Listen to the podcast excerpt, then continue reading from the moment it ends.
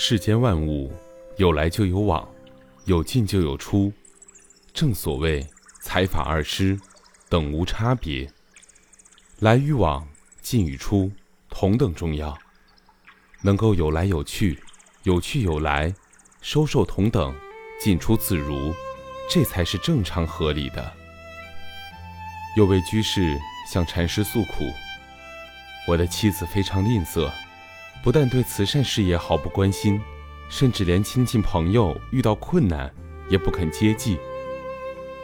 请禅师去我家开导开导他。禅师就和这位居士来到他家中，果然，居士的妻子十分抠门，仅仅给禅师倒了一杯白开水，连一点点的茶叶也舍不得放。禅师并不在乎，依然一脸的微笑，可却用两个拳头。夹着杯子喝水，居士的妻子看到这里，忍不住扑哧一声笑了起来。禅师奇怪地问他道：“你笑什么？”居士的妻子说：“大师，您的手是不是有毛病？怎么总是攥着拳头呢？”禅师满脸诧异地问：“攥着拳头有什么不好吗？我假如天天都是这样呢？”那就真的是有毛病了，长此以往，岂不就会变成了畸形？哦，禅师像是恍然大悟般，连忙伸开手，五根指头撑开，再也不肯合拢。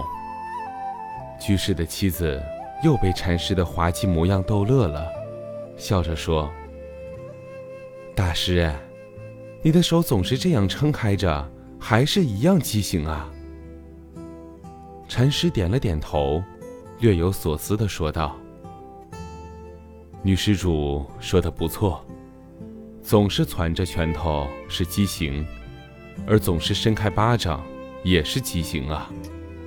这就如同我们的钱财，若是只知死死攥在手里，总也不肯松开，天长日久，人的思想成了畸形；若是大撒手，只知花用。”不知储蓄，也是畸形。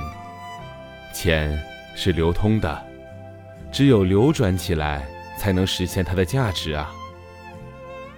居士的妻子听禅师这么一说，脸腾的就红了，因为他这才明白，禅师所做的一切，都是变相在规劝自己，要改正吝啬悭贪的毛病。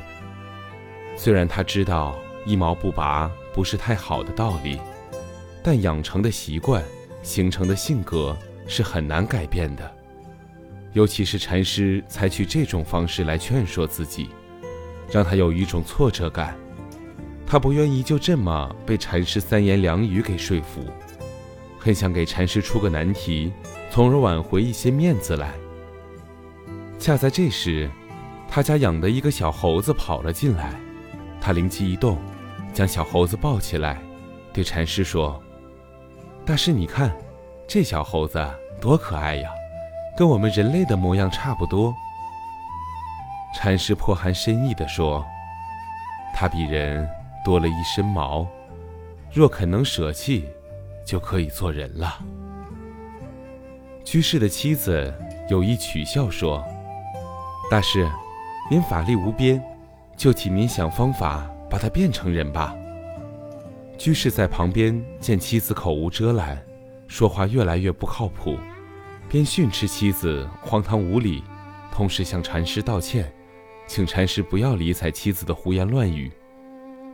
出乎意料的是，这位禅师却十分认真地说：“好吧，我可以试试看，不过，能不能变成人，主要看他自己了。”禅师说着，伸手扯住一根猴毛，使力欲拔出来，小猴子痛得吱吱乱叫，从女主人怀里猛地挣脱出来，逃之夭夭，不见踪影。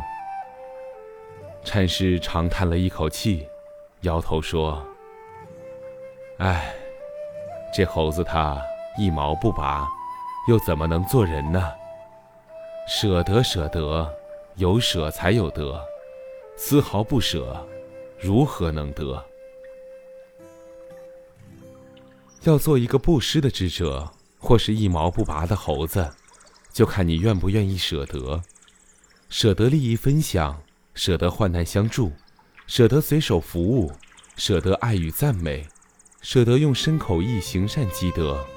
其实世界上的万事万物都离不开舍与得。要想采一束清新的山花，就得舍弃城市的舒适；要想做一名登山健儿，就得舍弃娇嫩白净的肌肤；要想穿越沙漠，就得舍放弃咖啡和可乐；要想获得掌声，就得舍弃眼前的虚荣。梅菊舍弃安逸和舒适，才能得到笑傲霜雪的艳丽；大地舍弃艳丽斑斓的黄昏，才会迎来旭日东升的曙光；春天舍弃芳草四溢的花朵。才能走进硕果累累的金秋，船舶舍弃安全的港湾，才能在深海中收获满船的鱼虾。